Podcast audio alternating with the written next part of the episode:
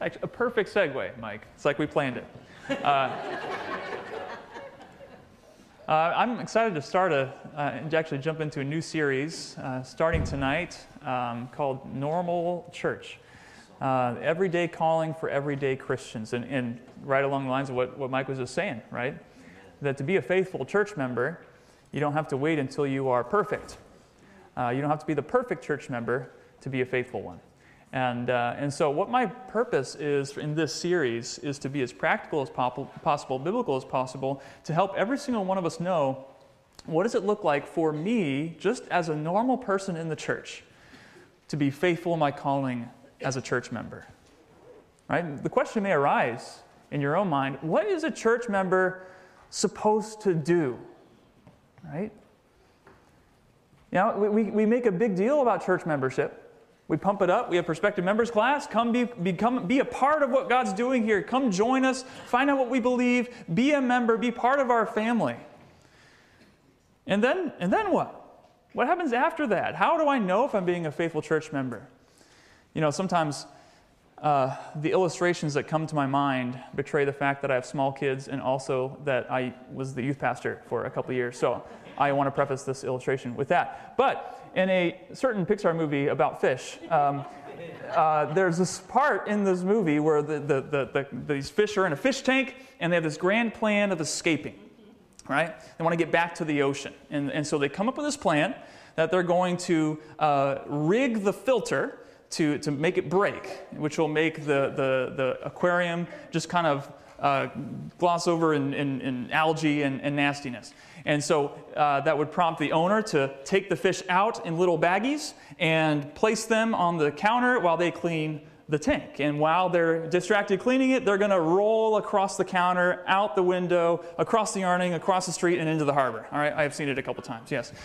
But there's this part in there when, at the end of the movie, they finally come up with this plan.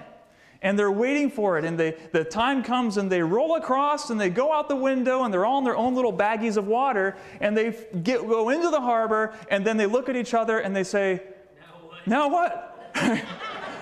All right, here we are. Have we thought about getting out of these baggies? How are we going to do that? And sometimes, as church members, right, we talk a lot about being a part of the church and being a part of what God is doing here, but then when you're finally in, now what? What am I supposed to do? Is it clear what my role is in the church? A while back, we had talked through the mission of the church, but what about my mission as a church member? You know, why is this such a confusing question? Why is this not a straightforward question for us? I think the answer is partly in how a church forms its own culture of church membership. How does the organization and administration of the church result in what expectations are placed on church members?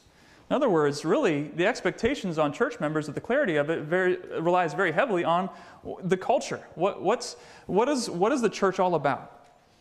If the church is just one big performance, then what are the members? Well, they are the audience, right? And that's my role. I come and I take in. I'm the audience.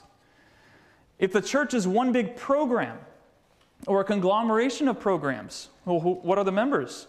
They're the volunteers, right? They're the manpower. Wrong ecclesiology being the theology of the church, wrong ecclesiology directly impacts individual Christians. And a performance-based church will create passive members, right? Consumers. Those who are there to take in the production and enjoy the experience. A program-driven church creates burnt-out members. The constant pressure to keep all the church programs humming can be overwhelming and discouraging. And so, if the church is neither a performance nor a program, what is it? And what is the normal Christian's role? I think it's safe to say that we tend to overcomplicate church. And this is why we regularly need the refreshing and simple reset of Scripture to bring us back to our mission. I think when we overcomplicate church, we tend to fall into a state where we have some members who think, well, I'm not capable of that. Or I'm not as impressive as that individual. So who am I? Right? And we fall into what we read in 1 Corinthians 12, where one member of the body says, well, because I'm not a hand, I'm of no use to the body. But the scriptural pattern is very clear. Every single member is called to fulfill a role. And we highlight that, but often we fall short of just very clearly and specifically laying out this is what you are called to do as a normal church member, a normal Christian. And it's really, really simple. And as we consider God's design for the local church, we discover a simple yet vitally important mission, not just for the church as a whole, but for individual Christians in the church. I want you to turn with me to Ephesians chapter 4. Ephesians chapter 4, 11 through 16. We have looked at this passage. It is a familiar passage.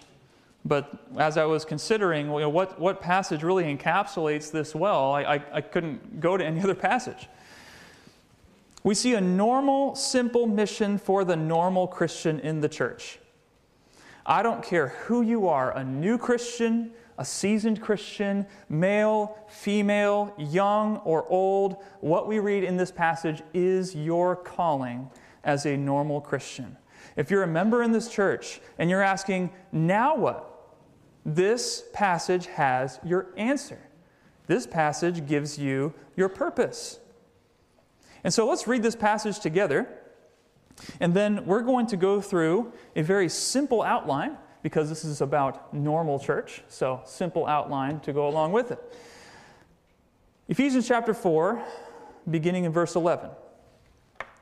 And he gave the apostles, the prophets, the evangelists, and the pastors and teachers to equip the saints for the work of the ministry, for the building up of the body of Christ, until we all attain to the unity of the faith and in the knowledge of the Son of God, to a mature manhood, to the measure of the stature of the fullness of Christ, so that we may no longer be children, tossed to and fro by the waves and carried about by every wind of doctrine, by human cunning, by craftiness and deceitful schemes. Rather, speaking the truth in love, we are to grow up in every way into Him who is the head, into Christ, from whom the whole body, joined and held together by every joint with which it is equipped, when each part is working properly, makes the body grow, so that it builds itself up in love. I just want to walk through this passage together and narrow in on what is your calling, what's your job, what's your mission as a normal Christian in a normal church. We see, first of all, in this passage that the goal is maturity. The goal is maturity. Why does God want us to gather together as a church family? We tend to spend so much time and thought asking, what do we want our church to look like? How do I want to be used in the church? But we fail to ask the question, what does God want us to see? What does God want to see in us? What is His goal for the church? Why did He create this thing called the church? What's His purpose in it? And we find the answer in verses 13 through 14. Verse 13 shows us the positive side of this goal, and verse 14 shows us the negative side of missing that goal. Let's look first of all at the positive side, verse 13. Paul gives us multiple descriptors to describe this goal. Through the process of growth, which we'll look at in a moment, we are to aim toward the unity of the faith and of the knowledge of the Son of God. You being part of this church should result in greater knowledge of Christ and unity in the faith. As he continues in verse 13, you should progressively become more and more mature. You should become more like Jesus. We read in verse 13, to the measure of the stature of the fullness of Christ. As humans in a fallen world, we reflect the image of God, but sin has marred that image, and we live disordered lives in a disordered world. And yet, by His Spirit and through His Word, God has given us a way for the image of Christ to be progressively restored as we have our thinking and desires and actions transformed by adhering our lives to the character of Christ and the truths of His Word. If you are part of this church, you should be becoming more like Jesus. You should be growing in maturity. And I fear that many people who conclude, I don't really see the point of church. I fear that at least some of those are those who never experienced the clear goal of Christian maturity. Perhaps in their in their experience, church was just a big program or a big performance. That the goal of maturity was not set front and center. That it was not clear.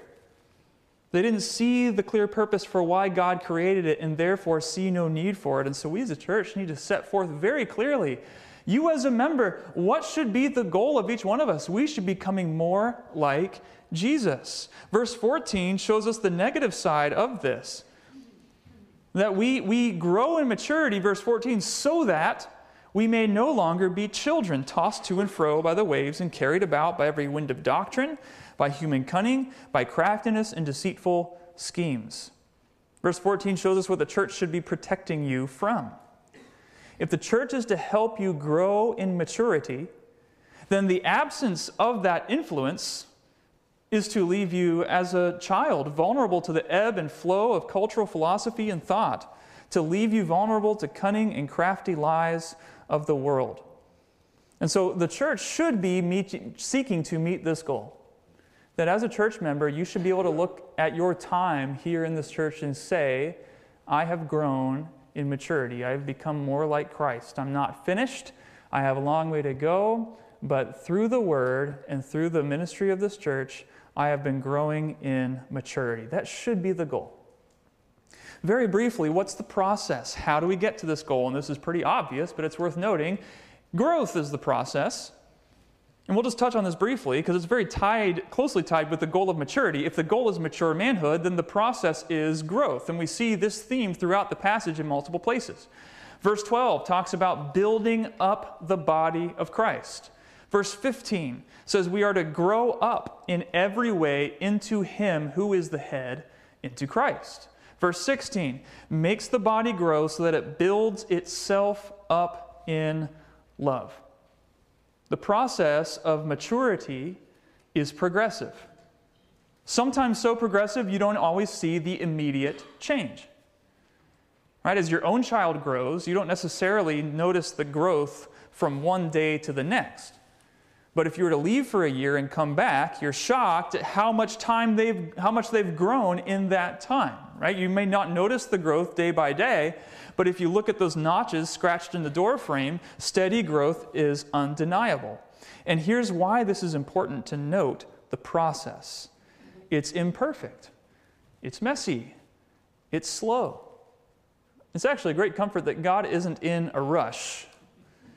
He patiently works with you and in you as you progressively mature into the image of Christ. So the goal is maturity, the process is growth. Well, let's get to our involvement, right? Let's get to the mission of the normal Christian. We've seen the goal and the process. Who are the participants? We see this in verse 11 and 12.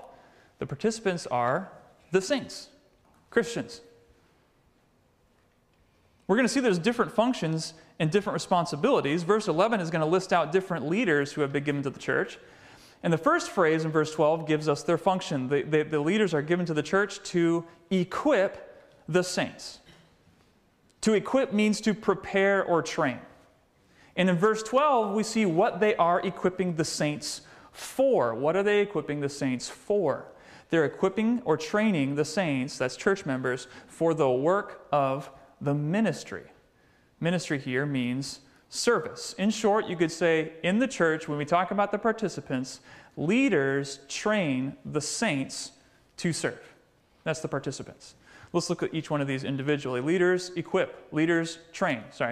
Leaders equip, verse 11. As a pastor in this church, my job isn't simply to impart scriptural knowledge or to give you a spiritual boost on Sunday. My job given by God is to train, to equip you to accomplish your mission as saints in the church.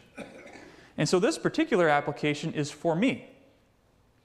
If I am going to train and equip the saints, then I must have a crystal clear understanding of what I am to train you for. It means that I myself must be pursuing the same mission. That although I'm a pastor in the church, I'm also a fellow member. I'm a fellow saint in the church. You can't train someone in something you cannot do yourself. And so I need to have a clear, crystal clear idea of what am I training the members of the church toward? And this passage tells us in verse 12, we are to train, equip the saints for the work of the ministry. And so what does the normal Christian in the church do? He or she ministers to others so that the goal of Christian maturity is pursued. The saints are called to pursue maturity and help others pursue maturity. So the accomplishment of the goal, maturity, which is realized through the process, growth, is achieved through the training of the leaders and the service of the members.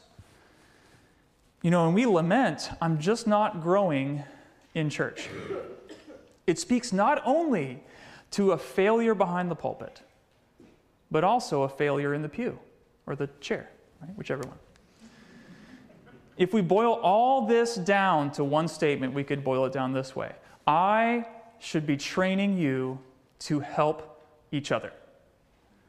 Your mission as a normal Christian in the church is to help others grow. God did not leave the mission of Christian discipleship up to the professionals. Helping others grow is not limited to those who have a seminary degree or a certification.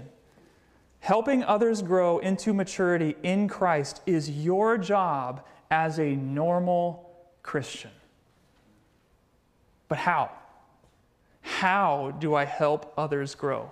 Because this sounds like an overwhelming thing. It's simple, but it's overwhelming. And your head can be filled with countless objections. Well, I don't know any answers to people's problems. I've got plenty of my own problems. And I feel hypocritical trying to help other people. I got to get my own life in order. Or perhaps this, all the teaching opportunities are already filled. Right? There's no spots for me. So one of my goals in this series is to simplify and clarify your mission to make it attainable and also help you overcome those hurdles that might keep you from fulfilling your mission. And so that's going to be the process of this series as we just go through how is this attainable? What about this objection? What about this roadblock? What about this difficulty that makes this mission hard? But the participants is very clear. Those who grow the church are the saints, are the Christians. That growth comes from the congregation. What are the means? By what means are we to achieve this goal? Verse 15 tells us, speaking the truth. Speaking the truth. You are called to help others grow in maturity by speaking the truth in love. And by that, we are to grow up in every way into Him who is the head, into Christ. Well, what does this mean? Well, what's the truth? It's Scripture. The Bible is the source of change. It's how our minds are transformed and fortified against the lies of this world. It's Scripture that offers comfort in sorrow. It's Scripture that confronts sin in our lives. It's Scripture that gives us wisdom in confusing times. So in other words, you as a believer are called to deliver Scriptures to other Christians in this church. You are to speak the truth in love to each other. This is how the Holy Spirit bears His fruit in our lives, by working through the truth of Scripture to enact change. In the book, The Trellis and the Vine, the authors use that illustration of a trellis and a vine to describe the mission of the church. While a trellis is necessary to allow the vine to grow, the trellis is not the main attraction, is it? In the church, trellis can be things like program, events, or ministries. Those things that are put in place to allow discipleship to happen, to allow the vine to grow. But sadly, many churches become all trellis and no vine. Right? A lot of programs, but no discipleship happening. We got a really impressive trellis. Look at the structure. Look at the craftsmanship. But there's nothing growing on it. And this book lays out a simple mission for the Christian, that vine work is the simple act of bringing the Word of God to someone else. They put it this way. Despite the almost limitless number of contexts in which it might happen, what happens is the same. A Christian brings a truth from God's word to someone else, praying that God would make that word bear fruit through the inward working of the Spirit. That's vine work, and everything else is trellis. And they later state that this work applies to all Christians. They say the New Testament envisages that all Christian disciples will be prayerful speakers of the Word of God. Is that your mission? We sit here and we say, your calling as a normal Christian in a normal church is to speak the truth in love to each other so that we may all grow and each member of the body is working properly. We build ourselves up in love. Ask yourself, when was the last time I sought to speak the truth in love to another Christian? Do we see our role as church members primarily to show up, to attend? Do we see it primarily as, well, I have a role, I have a job in church, I have something that I do? Or do we see it in this very simple way? I am called as a Christian to speak the truth in love to each other.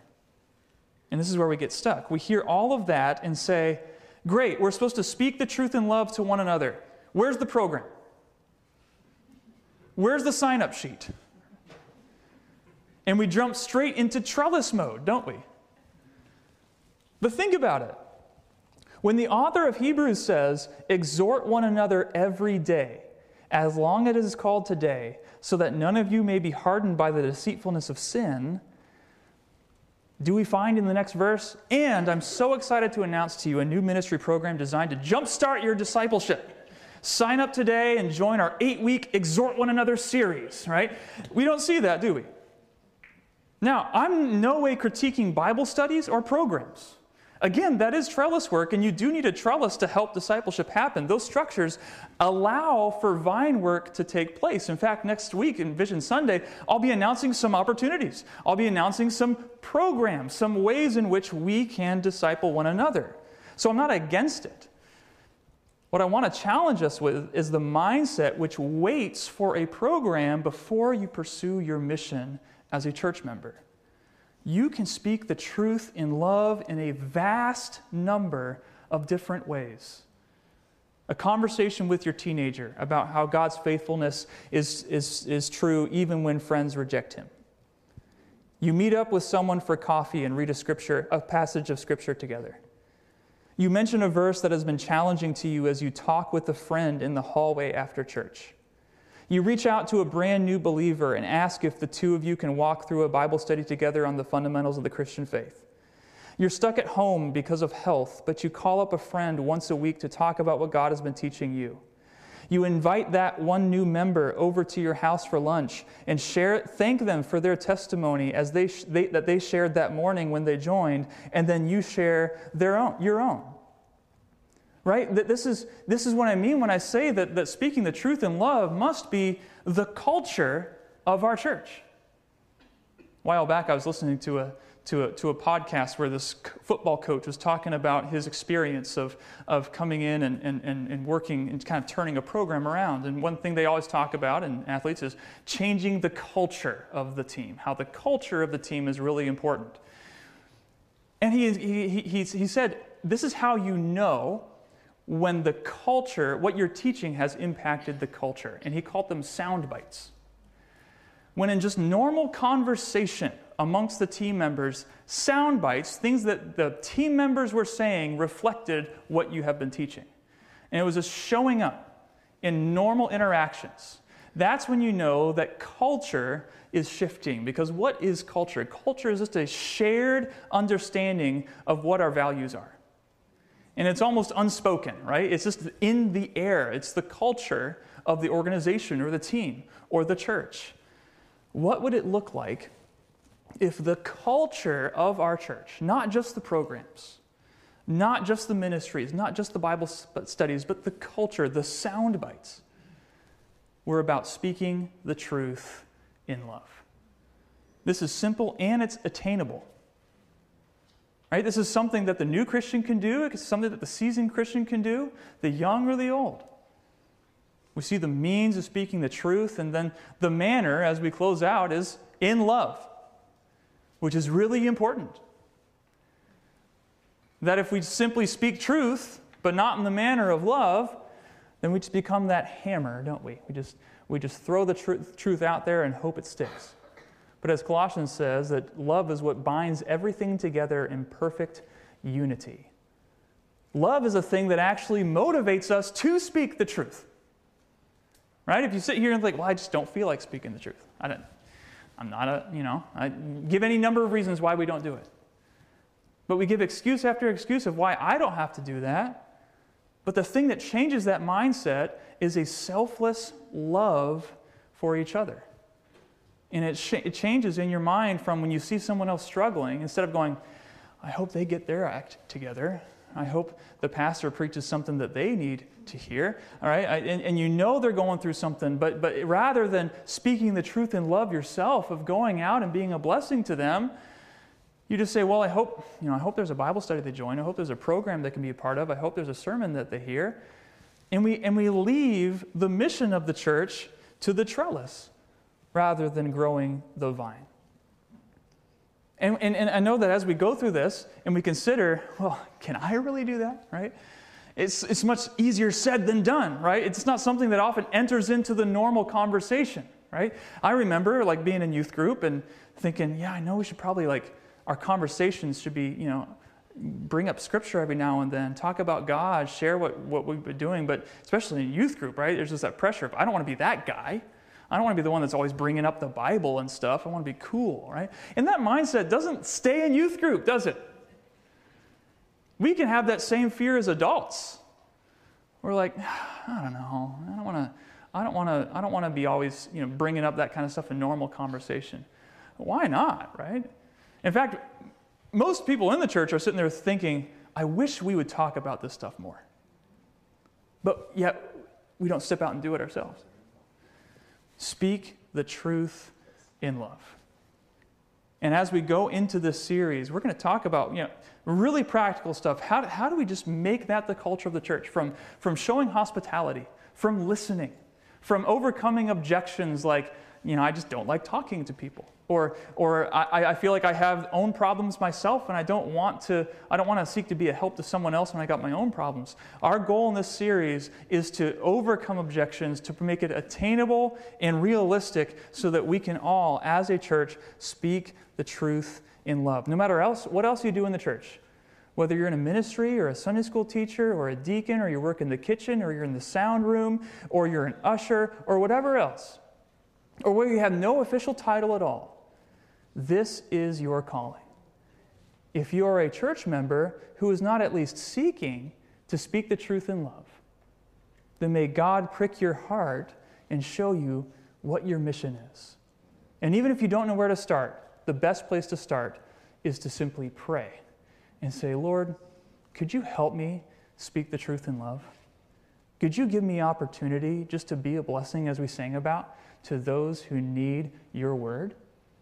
And if we're all doing that, you know what's going to happen? We're going to start hearing those sound bites. It's going to become part of the culture of our church. My prayer is that in 2024, that our church would be marked, characterized by those who are speaking the truth in love to one another. Let's pray. Lord, we ask that you give us grace in this. Lord, we admit that we have so many shortcomings, we have so many weaknesses. Yet, Lord, you've given us this thing called the church. You've given us the clear goal of maturity. You've given us the process of growth. You've given us your Spirit. And Lord, you've given us as members of your church a very important task. That is, when each one of us is working properly, we build ourselves up in love. Give us the grace to do that. That each one of us would be seeking opportunities to speak the truth in love, in formal ways, informal ways, inside of church, outside of church, that this would be our mission.